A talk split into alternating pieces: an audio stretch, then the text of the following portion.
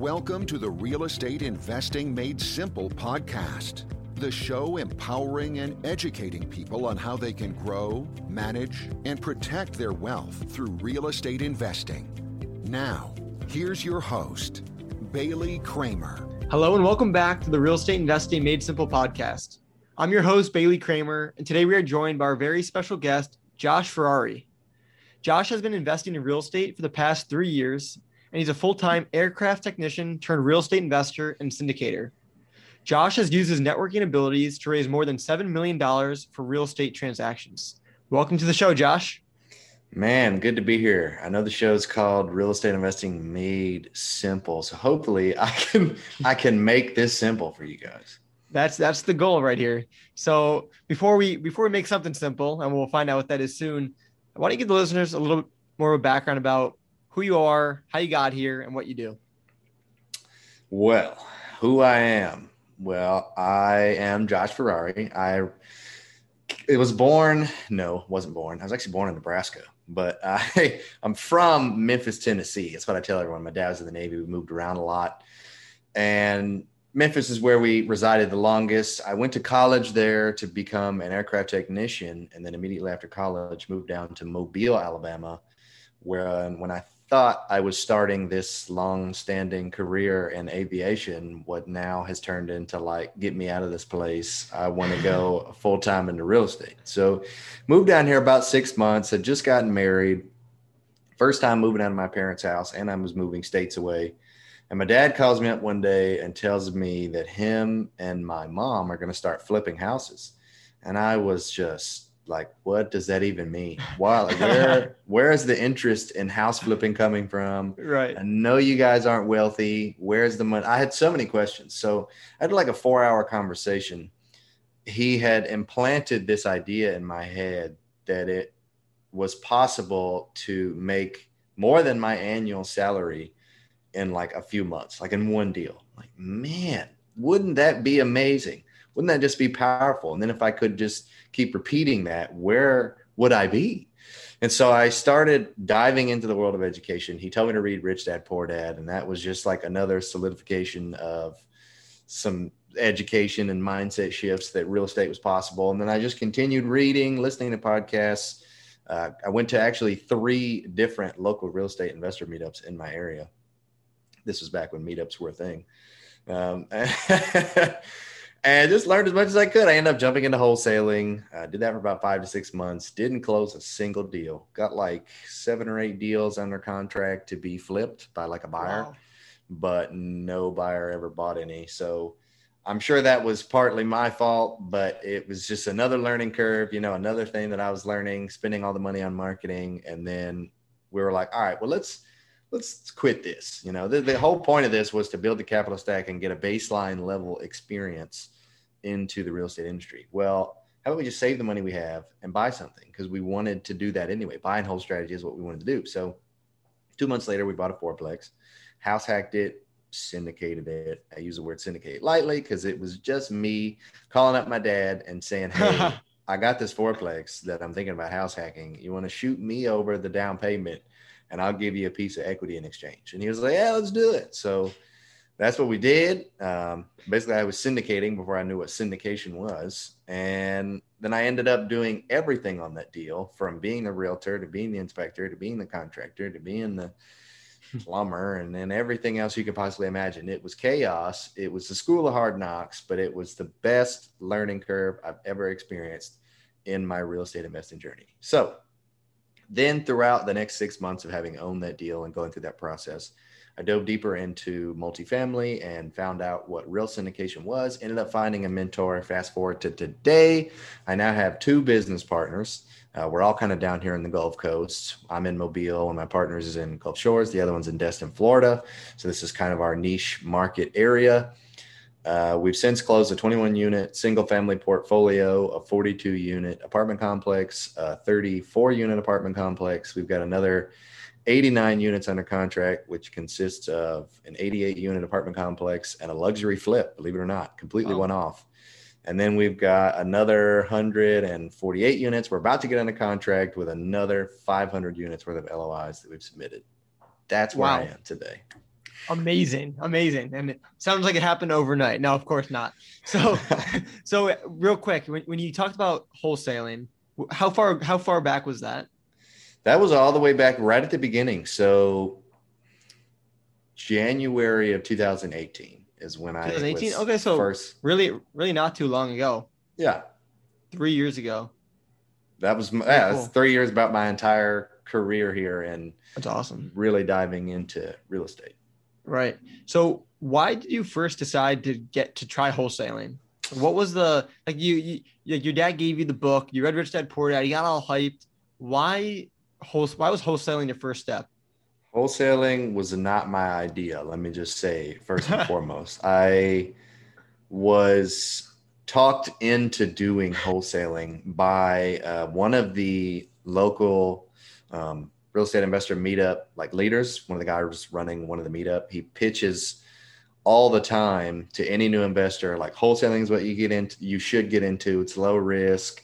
You get to enter in the space and learn a bunch of stuff from people that know what they're doing. You don't have to have money or credit checks, or background checks.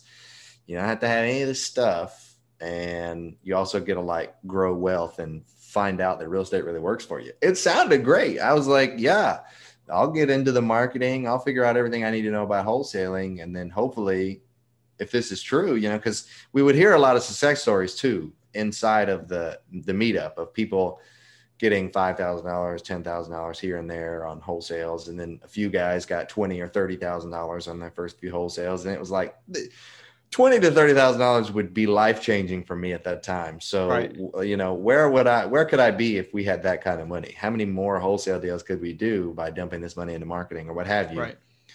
If we did this. So that was kind of my entry into wholesaling. And then it ended up being I won't say a catastrophe. I did learn. I did learn a lot. I was able to talk to a lot of investors once I got deals under contract and I was trying to, you know, like sell it to a buyer they were giving me all the reasons why they weren't going to buy it or why they thought it was a bad deal or why it didn't work for them. And so it was great for me to have those conversations and kind of figure out what I needed to be buying for my buyers. But at the end of the day, it just wasn't the direction I wanted to head in. So that's why we ended up just buying something. Right. So, so I guess what happened after there? And, and do, you, do you remember how much money you spent on the marketing and all that, all that jazz? Bro, like 10 grand on marketing, yeah. gone out the window. Yeah. But, but, I say that it kind of as a joke because it is gone. You know, I mm-hmm. didn't necessarily get a return on investment for it, but at the same time, I, I was kind of like paying for my education. So, mm-hmm. right, you know, they always say you're going to pay for it one way or the other, where whether you're actually going to a course and paying the money, or whether you're just trying to do it on your own That's and you're losing money and not making any money. So, I was going through the school of hard knocks and just paying for it and trying to figure it out as I went, and it was.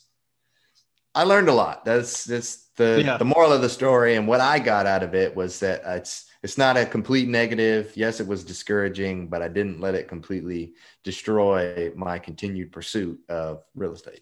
Right. So after after six months of wholesaling, I mean, or trying to wholesale, you know, getting in that game, it, it must have been tough mentally, maybe a little bit physically as well. How do you how do you get to that next point where you're like, hmm, I'm ready to just invest and get your first property? Well, all along the process, even when I had first started the wholesaling journey, I knew that the goal was buy and hold. I knew that I was doing right. this for the purpose of getting into that. So once we just kept throwing money away and throwing money away and nothing was happening, because you everyone says, you know, give it 90 days or just like don't quit, right. keep going. Right. If you don't get anything, keep going. So I was like, all right, it's been three months. I'm gonna keep going. All right, nothing happened another month. All right, nothing happened another month. And at that point, it was like, okay, this obviously I could keep going and eventually I might see some amazing success, but this is not the path I wanted to go down anyway. So I'm going to refocus, pivot my focus into what I actually wanted to do, which was buy and hold. So the, I guess the answer to that is just I knew what I wanted. I knew the direction I wanted to head in. Um, and it, it, was my wife and I, you know, it was us as a team. So right. we knew where we wanted to head and the lifestyle that we eventually wanted, which is, you know, freedom of time, passive income. So I tried to not let continued failure get in the way of of what could be. So that's when we decided to just jump into a house hack, which is what we thought would be the most plausible for us in our financial situation at the time, kind of that entry that next level of entry level experience. Since we didn't think right. we had really gotten any experience from the wholesaling, we were like, well, we'll just house hack. Right. Can, can you kind of explain for the listeners that don't know what house hacking means and maybe even break down what that what that looked like for you guys? So house hacking can be any number of things, I guess, depending on the actual asset that you buy. So we could have bought a single family house. We could have rented out, rented the other bedrooms out, or we could have lived in the living room and rented out the bedrooms, or there could have been a garage that we turned into a livable space, or whatever uh, with a single family house, or we could have done a duplex, triplex, quadplex, lived in one of the units, like the apartment units, and rented out the other units. And then in essence, what you're doing there is you're having other people pay for your mortgage. So you're living there. So you're getting the benefits of actually living in this property, but someone else is paying rent, which not all the time, but most of the time is going to pay for your mortgage and your expenses that you have. And I would I would even go as so as far as to say don't be discouraged or not do a deal like buy a house hack if it doesn't fully cover the mortgage. So be like, well, dang, I'm paying two hundred dollars a month for this house, and it's not covering it. It's not a good deal. I mean, two hundred dollars a month for a duplex or whatever it is you bought is probably amazing. You know, these other plus people. When you, plus, when you move out as well, then it'll yeah. be finally cash flow positive. Exactly. So what that looked like for us was I was thinking big. You know, I was thinking I wanted to get into multifamily, um, at least smaller multis. I the what had gotten so ingrained into my brain was what Brandon Turner calls the the stack, because uh, I was listening to Bigger Pockets a lot and. I was very active on bigger pockets at the time. And so he talked about the stack where you like buy one house, then you buy like a duplex and quadplex and eight unit. And so that was just always what I thought before I really knew what syndication was. That was always the direction I thought I was going to head in. So when we decided to buy something, I said, well, shoot, I am going to bypass the single family and the duplex. We are going to go straight to the fourplex. Um, and even though we might not be able to afford the, the down payment per se, you know, I'll just ask my parents. They're into real estate. They're trying to invest, you know, I'll see what they want to do. So that was my thought process. And so we ended up finding this fourplex actually on the MLS, which if I look back now, full cycle, we actually did go full cycle with that deal, sold it back in January of this year. But if I look back full cycle, there's probably a reason it was on the MLS and it had snatched up. But it was such a tremendous level of experience that we learned from that. It was so stressful it played a toll on my physical health, my mental health, my marriage. It played a toll on our finances. It played a big toll. It's not for the faint of heart, uh, needless to say. And I probably should have done some more due diligence. I probably should have done what Brandon said and maybe started on a smaller deal because this was a 4,100 square foot house, four units, you know, four kitchens, five or six bathrooms I mean, it was a hundred year old house. So you know I'm buying issues. Yeah. And it was our first ever purchase, first ever real estate purchase. Like we never owned a house before that. I always lived with our parents or rented. Our first investment property, first multifamily, first renovation, first house hack, first syndication. It was literally the first everything. And so was like we probably bit off more than we could chew but i at the end of the day i'm not upset that we did it. I'm glad that we went through that experience and that's that's kind of a little bit on a little insight i guess on what that looked like for us.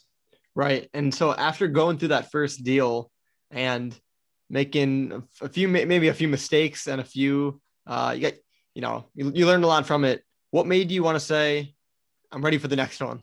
And, and, and what was and what and what was that next one so I was ready for the next one almost immediately. I mean, just, but I knew the next one was not going to be me. It wasn't going to be just me and my wife trying to handle all of the finances and all the asset right. management and the contract. I just knew there was zero chance that I was honestly even going to be able to convince my wife to let me buy another one, just us.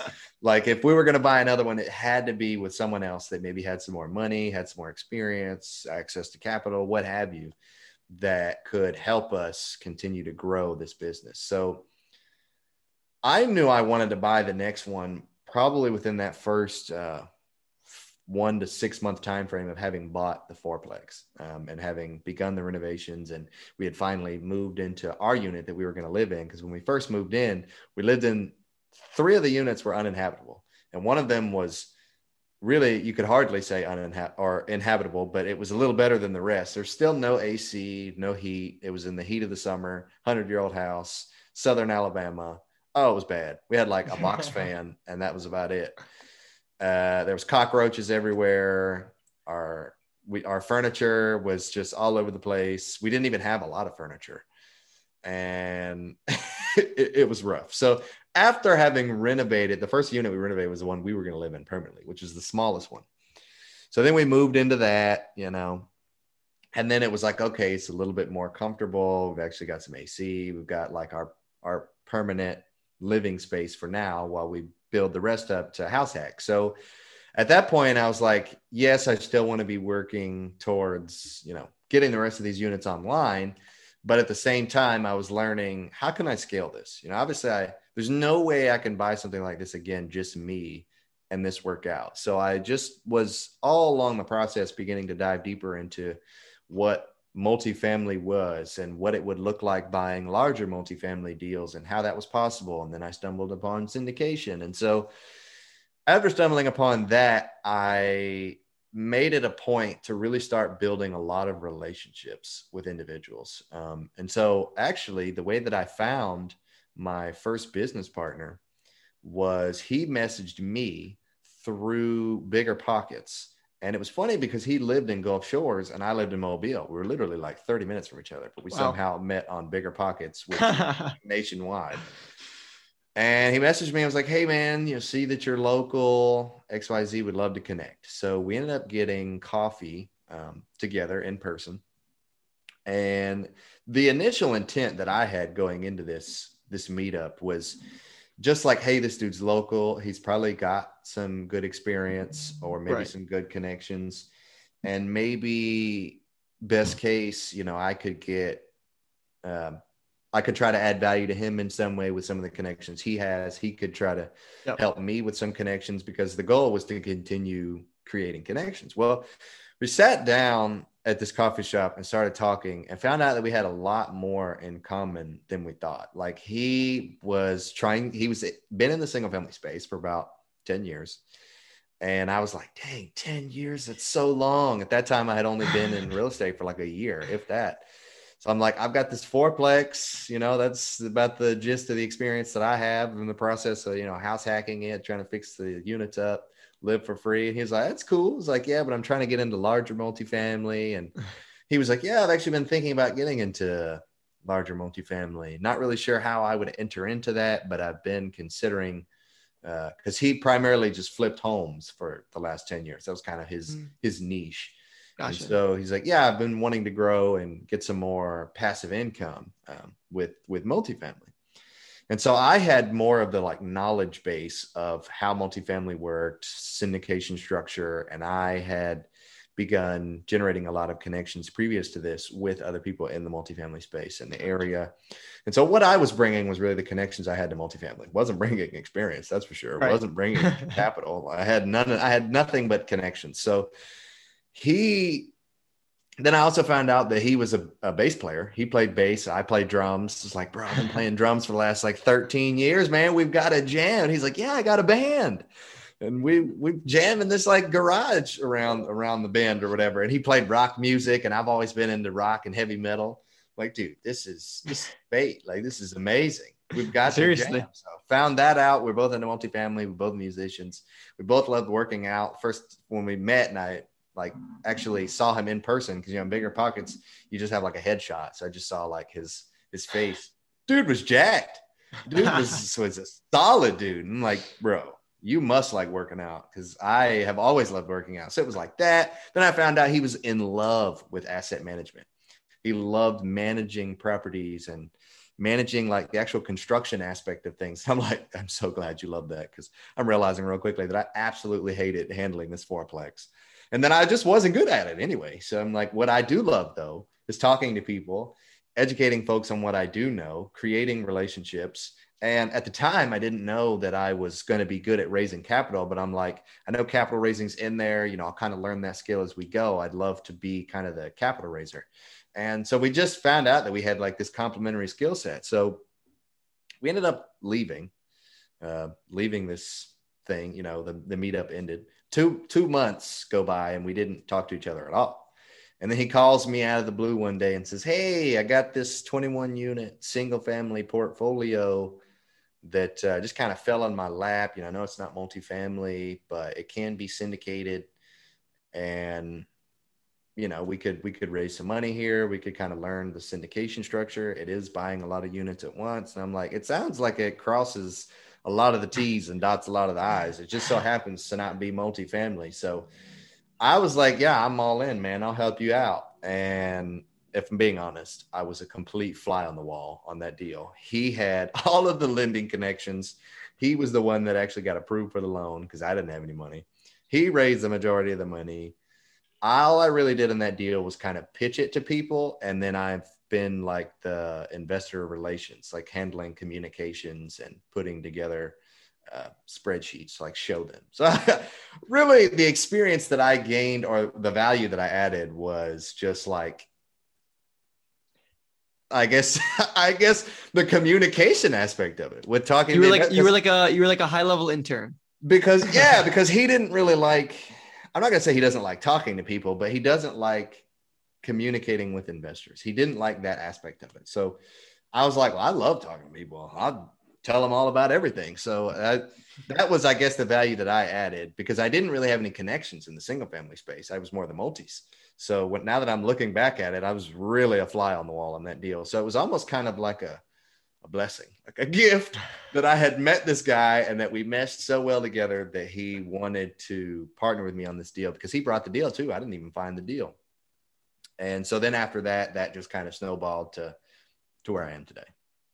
Yeah, awesome. So, well, I guess my question is: Was there a particular reason that he reached out to you on that 21 unit portfolio? Did he say, "Hey, Josh, I'm in need of this. Do you want to partner?" Or was he just, do you guys just have a mutual connection, um, you know, with each other that you just thought, you know, this would be a great deal to just partner on? Yeah, I've asked him this. I have had questions about why me, you know, of all the people in the world that you could have partnered with on this deal that probably could have brought more value than I did. And I think it just went back to the personal connection that we had created. Found out that we had so many similarities and yet complementary skill sets. We had the same vision. We wanted to head in the same direction as far as continuing to grow multifamily.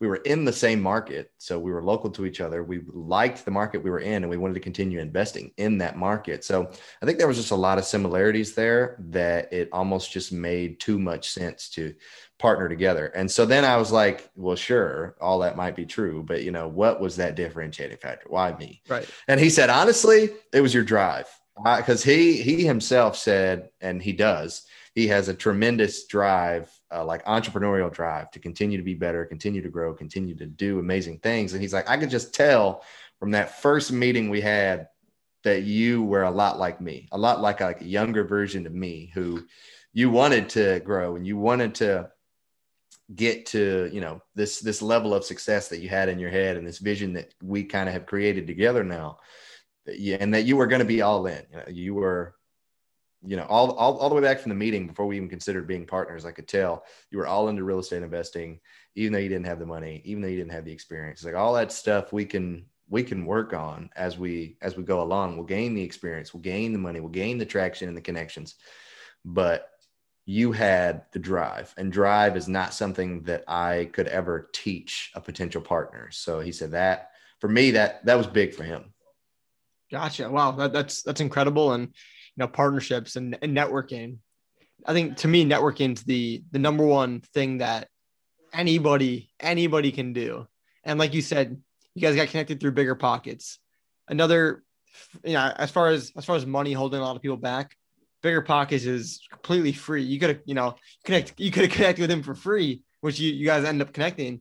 And it's just such a great way to get your foot in the door. And another thing you mentioned too is you guys didn't know actually it sounded like when you guys met each other it was like love at first sight partnership wise but as far as as far as when you when you guys met, were messaging each other, you didn't necessarily know what was going to come out of it, but just kind of putting yourself out there, it creates something. You know, you do it enough times, and it creates something. Um, it creates momentum, and it allows you to have that opportunity. So uh, I love that you mentioned that because I I wouldn't be here today if I hadn't have gone and had coffee with the guy, or if I hadn't have initially created the account on Bigger Pockets in the first place. If I didn't have the boldness to have created the account and then not just create it and leave it there and never get on Bigger Pockets, but also try to be somewhat active. I don't want to say extremely active because you can be extremely active and that'll probably be better for you. But I know a lot of people out there are probably busy. They're probably working W 2 jobs. You have kids, you have a life. That's okay. Just get on it every now and then uh, try to be in the forums try to be active. Just try to allow people to to find you or you find people because right. like we're talking about right now connections and networking is probably the biggest thing that you're ever going to do and or need inside of real estate investing but probably anything honestly any industry you're trying to be a part of. So just getting out there and having the boldness to to do the stuff. Right and and one other key thing I want to say is it's intimidating because everyone starts with you know zero connections, zero people that they know in the industry, but all you need is one person to lift you up. Obviously, to get that one person to lift you up, you need to talk to 100 different people. But you don't need to be best friend with 100 different people. Uh, you know, you don't need to be best friend with every single person that you're talking to. You know, like kind of what I did, network and network around, talk to people, get to know each other. And then you find that one person you have that synergy with and that's the one that's going to really pull you up. It's not going to be, um, well, I don't have a hundred different people I know. It doesn't matter. You just need to start with one and network, network, network, and you're going to find that person kind of like you did, who um, you kind of are compatible with and, and work work well together with. So, uh, Josh, catch us up to speed. Where are you guys at now in on the investing side of things? You guys um, did that 21 unit single family portfolio what was next for you guys and where are you guys at now? The next thing for us was okay, this is cool. This is awesome. We got our foot in the door on a larger syndication, but it's still not multifamily. It's still not the niche that we were trying to get into because we knew there was going to be significantly higher scalability, as most people know, inside of buying a bunch of units underneath one roof in one singular location. Right. So for the next year after that, we dove deep and we're very hyper focused inside of multifamily, building connections, talking to brokers, trying to create this credibility. And it was hard. You know, I had closed the fourplex and now this 21 unit single family portfolio, which showed that we could, you know, raise money or close a larger deal. And Reggie'd been in the space for over a decade and had all this experience. And it was still like, man, the gnawing of teeth, to pulling teeth to try to get brokers to take me seriously and be like, yes, I can close a deal. I know we haven't closed like a large multifamily, but this is the goal. This is where we're headed. So creating those connections, creating those relationships, um, and just trying to find a deal man.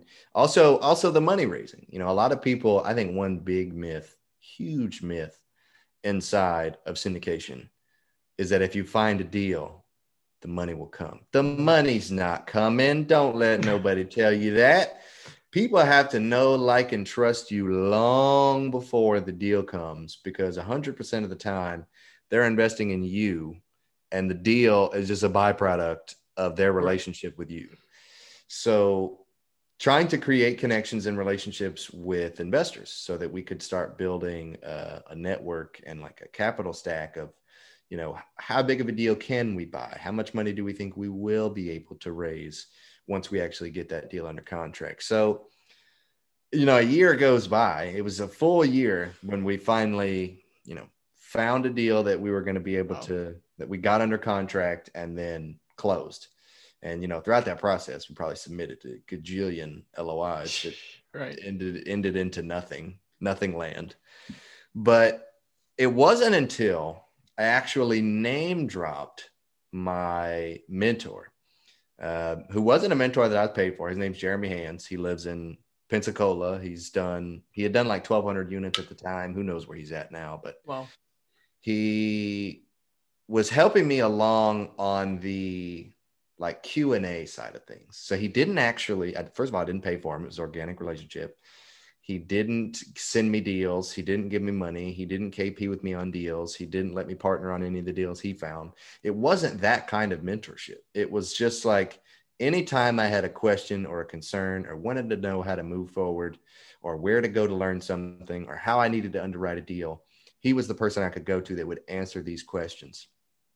And it was phenomenal. It was such a huge help to allow me to get where I am today. So, yes, I actually name dropped him to a broker. Talking to the broker, I could tell on the other end of the phone.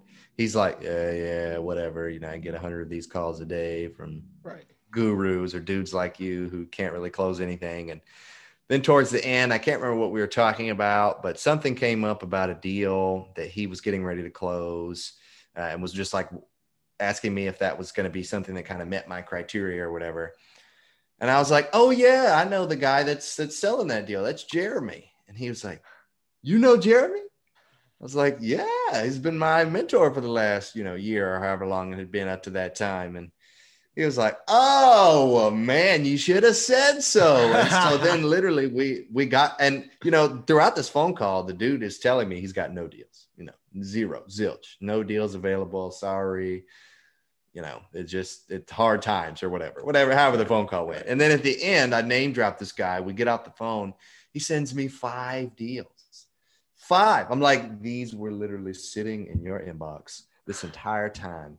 And if I hadn't a name dropped Jeremy, I would have never had access to these deals. So it was just, it was like eye opening that I need to start name dropping folks more often, folks that are big in the space that I'm like at least somewhat connected to. So I'm not name dropping someone that's like, oh, I don't have anything to do with that guy. You know what I mean? So then I I took that and continued to like yeah, go back to these brokers, you know, talk to them and tell them that I knew these individuals. And I we started getting some more deal flow, and that's kind of what we were using for preliminary experience and underwriting and figuring all that out. But actually, the first deal that we bought, the 42 unit apartment that we closed on, the first multifamily, was my mentor's deal that he was selling, that he brought to me. Uh, he just emailed me one day and was like, "Hey, I got this deal. We're thinking about selling."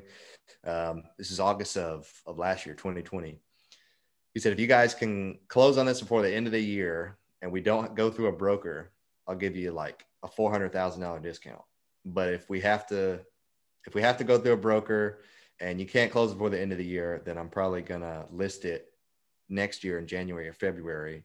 And I'll be sure that you're like the first one that sees it. I'm like, bro, don't go through any of that hassle. We are buying this right. thing.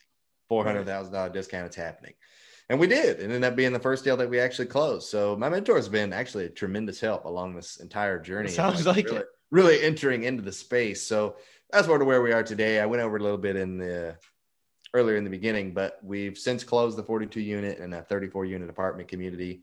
We've got another 88 unit under contract and this luxury flip, which is it's it's more to help with the capital stack. You know, Reggie's got all the experience with flipping and that just kind of fell in his lap and he was like, it's a little too big uh, capital wise for me to kind of do on my own with the processes he already had in place. So how about we turn it into some form of a syndication um, and do it that way. So it's just going to be like quick, quick money. Basically, we're going to we as GPs, I think, are going to make fifty to hundred thousand dollars a piece.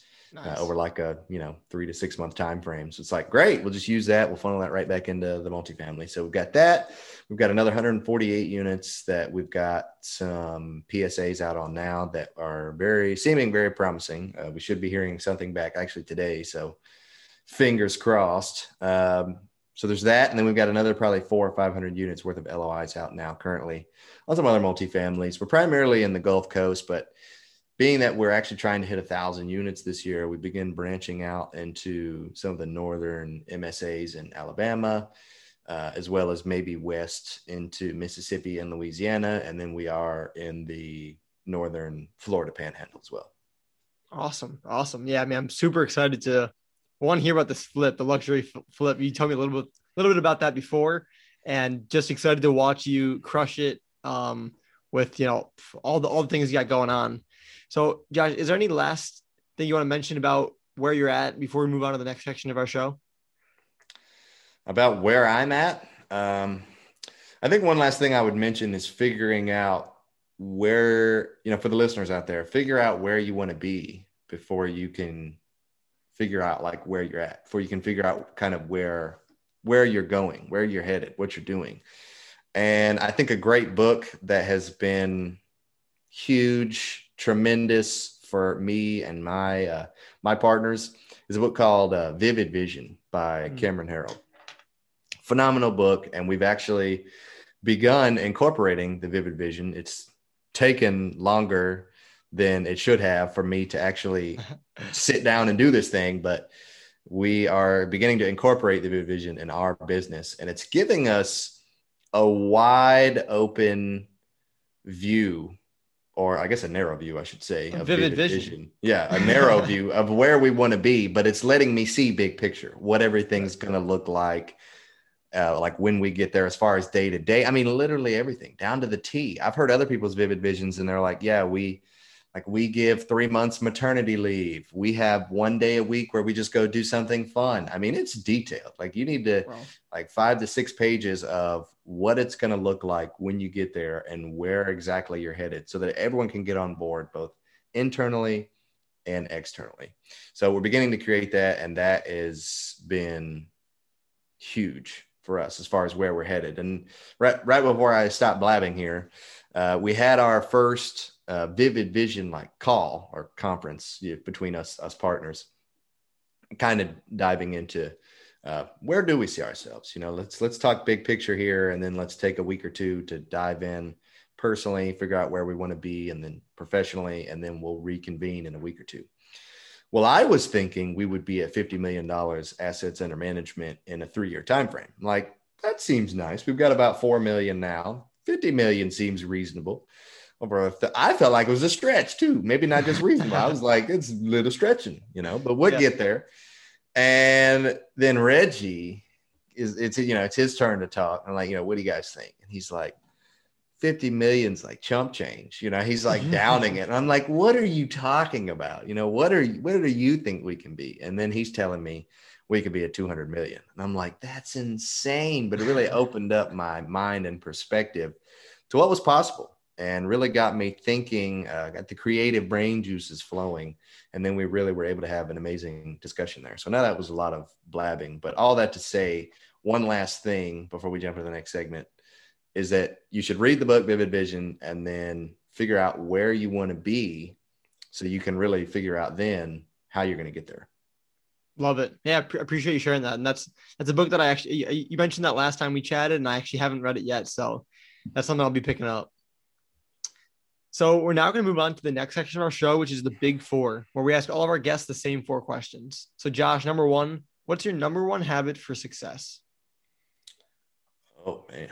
Number one habit for success, I'm going to have to say, is the miracle morning. My miracle morning routine, which I also incorporated with Brandon Turner's 90 day of intention journal, because the routine is, is called like life savers. And savers is an acronym S is scribing, A is affirmations, V is visualization, E is exercise, R is reading, and the last S is scribing or, or journaling. So instead of just journaling randomly in some open ended notebook, I bought Brandon Turner's 90 Day of Intention Journal and got really intentional about my goals and how I was going to get there and, you know, time blocking things and tracking those KPIs, you know, track right. whatever you track, that is what you're really going to pay attention to. And that's really what's going to grow in your business. So for me, it's been taking the time to get up early, you know 30 minutes to an hour and do my uh do my miracle morning. Love it. And that's that's a book that i that i've read. I do the miracle morning. If you can see on my walls here are some of the the morning affirmations and great book great book. So question number two. Limiting beliefs are thoughts in our heads that hold us back from realizing our potential. What is one limiting belief that you were able to crush and how did that impact your life limiting belief that I was able to crush probably is how on earth am I ever going to get into this business without any money? You know, how are you going to invest in real estate? You ain't got no money. What does that look like? Right. how is that possible? So crushing that just came from education. came from continually talking to people that had already done it. First of all, and being like, well, would obviously it's possible if they've done it. And then reading up on exactly what it was, because they might explain it briefly or tell me what they did, but I wouldn't have a full understanding of that. So then going home and listening to a podcast or reading a book on diving deep into what that is, what it looks like, the legalities, how it works, how I can incorporate it into my business, and then figuring out that it was possible to get into this business without having much of any money. I won't say zero money, at least right. for me, I had to spend a little bit of money to get into the business, but some people do actually get in the business with no money. So for me, limiting belief was how am I going to invest with no money? And then educating myself on the fact that it was possible. Love it. So, question number three Where do you see yourself in five to 10 years? That's a good question. Five to 10 years, I see myself no longer inside of the W 2 that I'm in now as an aircraft technician. Not to say that I don't like aviation, love aviation, but I want it to be a hobby. I want to get my private pilot's license and eventually own my own airplanes. I see myself owning my own airplane having my private pilot's license, being able to travel with my family, probably having a few kids, you know, few kids up to in the next five to 10 years, uh, and then really being able to spend as much quality time with them as possible. Um, I mean, if we're talking business, you know, we could spend hours talking about that. But for the purpose of this specific question, I guess I'll just talk personal and family. So I see myself having a few kids, and being able to spend so much time with them it's ridiculous. Granted i'm gonna want i'm gonna want me time yes and i'll do that by working on the business whether that's having an office outside of the house or having my own office or whatever it is. I'll figure that out when i get there but i want to be working full-time in my syndication business continuing to grow that and spending bukus of time just with my family, going on vacations, doing what we want when we want, being able to take them to, you know, ballet practices, soccer practices, and all that good stuff. Love it. Love it. Great, great vision. That's, that's something a pretty vivid vision to me. so, so question number four. I know you mentioned one already, but uh, if you can dig for another one, what is your favorite real estate, business, or personal development related book? Vivid Vision. Check it out. And then the book that had the biggest impact on me in 2020 was Jocko Willink's Extreme Ownership. I read that book with an open mind. I heard him on Bigger Pockets, and that was what opened me up to even him existing. You know, this retired Navy SEAL that's like this awesome leader. I'm like, I would love to learn more about leadership because if there was one thing that I always felt like I lacked, it was proper leadership skills, you know, communicating with uh, you know, really running a company and then communicating with employees and making sure that everything right. runs smoothly, being a good leader, uh, as well as in my personal life, being a husband. I didn't think that I was necessarily a crappy leader, but I was like, there's so much room for improvement here. So the fact that he wrote this leadership book, Extreme Ownership, was like, I got to read this. And I read it.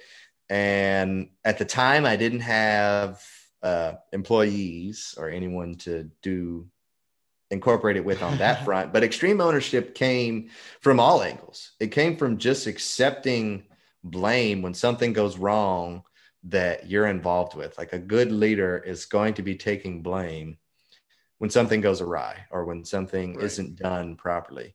And a lot of people think about that and they're like, well, there's no way that's possible, you know. And then some people give excuses of like, natural uh, like natural disasters like well what if the weather was bad and there was zero way we could have done it anyway? I can't control that. It's not my fault. And he gives he gives a lot of uh, good examples in the book actually that completely combat that and make you feel utterly you know wow. at fault. And you're like well dang i could have done that. Why didn't i think of that? And so i was able to incorporate that in my personal life more than anything with my wife taking ownership. And if there's mm-hmm. one thing I know I was not doing at the time, it was I was completely stubborn and I probably still am and I could probably still continue working on it. But whenever we got in like an argument or something, I would never apologize and never say that something was my fault. I would just like fight it to the end. So after reading this book, I was like, what am I doing? What is wrong with me? You know, I, am not being a leader in this marriage. I need to right. just start taking blame, taking fault. I'm supposed to be the the head of the household and the one that's leading you in the right direction and I'm literally leading you down the drain right now. So I was able to completely turn my personal life around by reading this book. And I know that was a long-winded version to wow. tell you one book. Yeah. Extreme Ownership, Jocko Willink. Extreme Ownership. Definitely want to check that. Out. I, have heard that one a few times as well. And something that another book I need to check out. Awesome. and so, Josh, where can listeners get a hold of you? You can find me at ferraricapital.com. Uh, you can sign up for our newsletter and stay involved with any new investments we have coming up, get uh, educational piece of information once a month. And also, a lot of people like the newsletter because we give market data, market updates, and market specifics in some of the markets that we're investing in. So you could sign up for that. We've also got a free ebook on the homepage not an original title. It's the ultimate guide to investing in multifamily syndications. And it's just a, a good overview of what the ins and outs and the structure looks like of a syndication, both on the active side and the passive side. So if you're really wanting to learn more about syndication, whether you're wanting to invest with someone or get into it yourself, that's a great little ebook to read. Uh, I've also got a podcast, Creative Capital, so you can check us out on iTunes, Spotify, wherever you listen to podcasts. Uh, and then social media. We're on Instagram, Facebook, and LinkedIn. Instagram is Ferrari Capital, and then um, Facebook and LinkedIn is Josh Ferrari.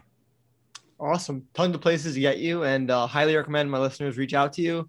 I was actually recently on Josh Josh's podcast, so I'm not sure when these both episodes are going to air, but you should be able to catch my episode on Josh's podcast as well. So definitely go check that out and uh, yeah, connect with him for sure. So Josh, just want to say thanks for coming on the show today. Pleasure having you on, sharing your story you know, from that first fourplex to the to the syndication and, and where you are now. Super impressive, super awesome. And you know, I really appreciate you sharing your journey. Yeah, man. Thanks for having me on. You actually asked all the right questions. And I say that because I feel like I've been on a fair amount of podcasts now, maybe like 15. It's not a whole lot, but every podcast I've been on, a lot of them ask very similar questions. And so you were actually able to extract new information that no one's ever asked me. So I appreciate it. Way to be a great host. Thank you, Josh. Thank you for listening to the Real Estate Investing Made Simple podcast. For more resources or to connect with us further, please visit our website, www.baileykramer.com. We'll see you next time.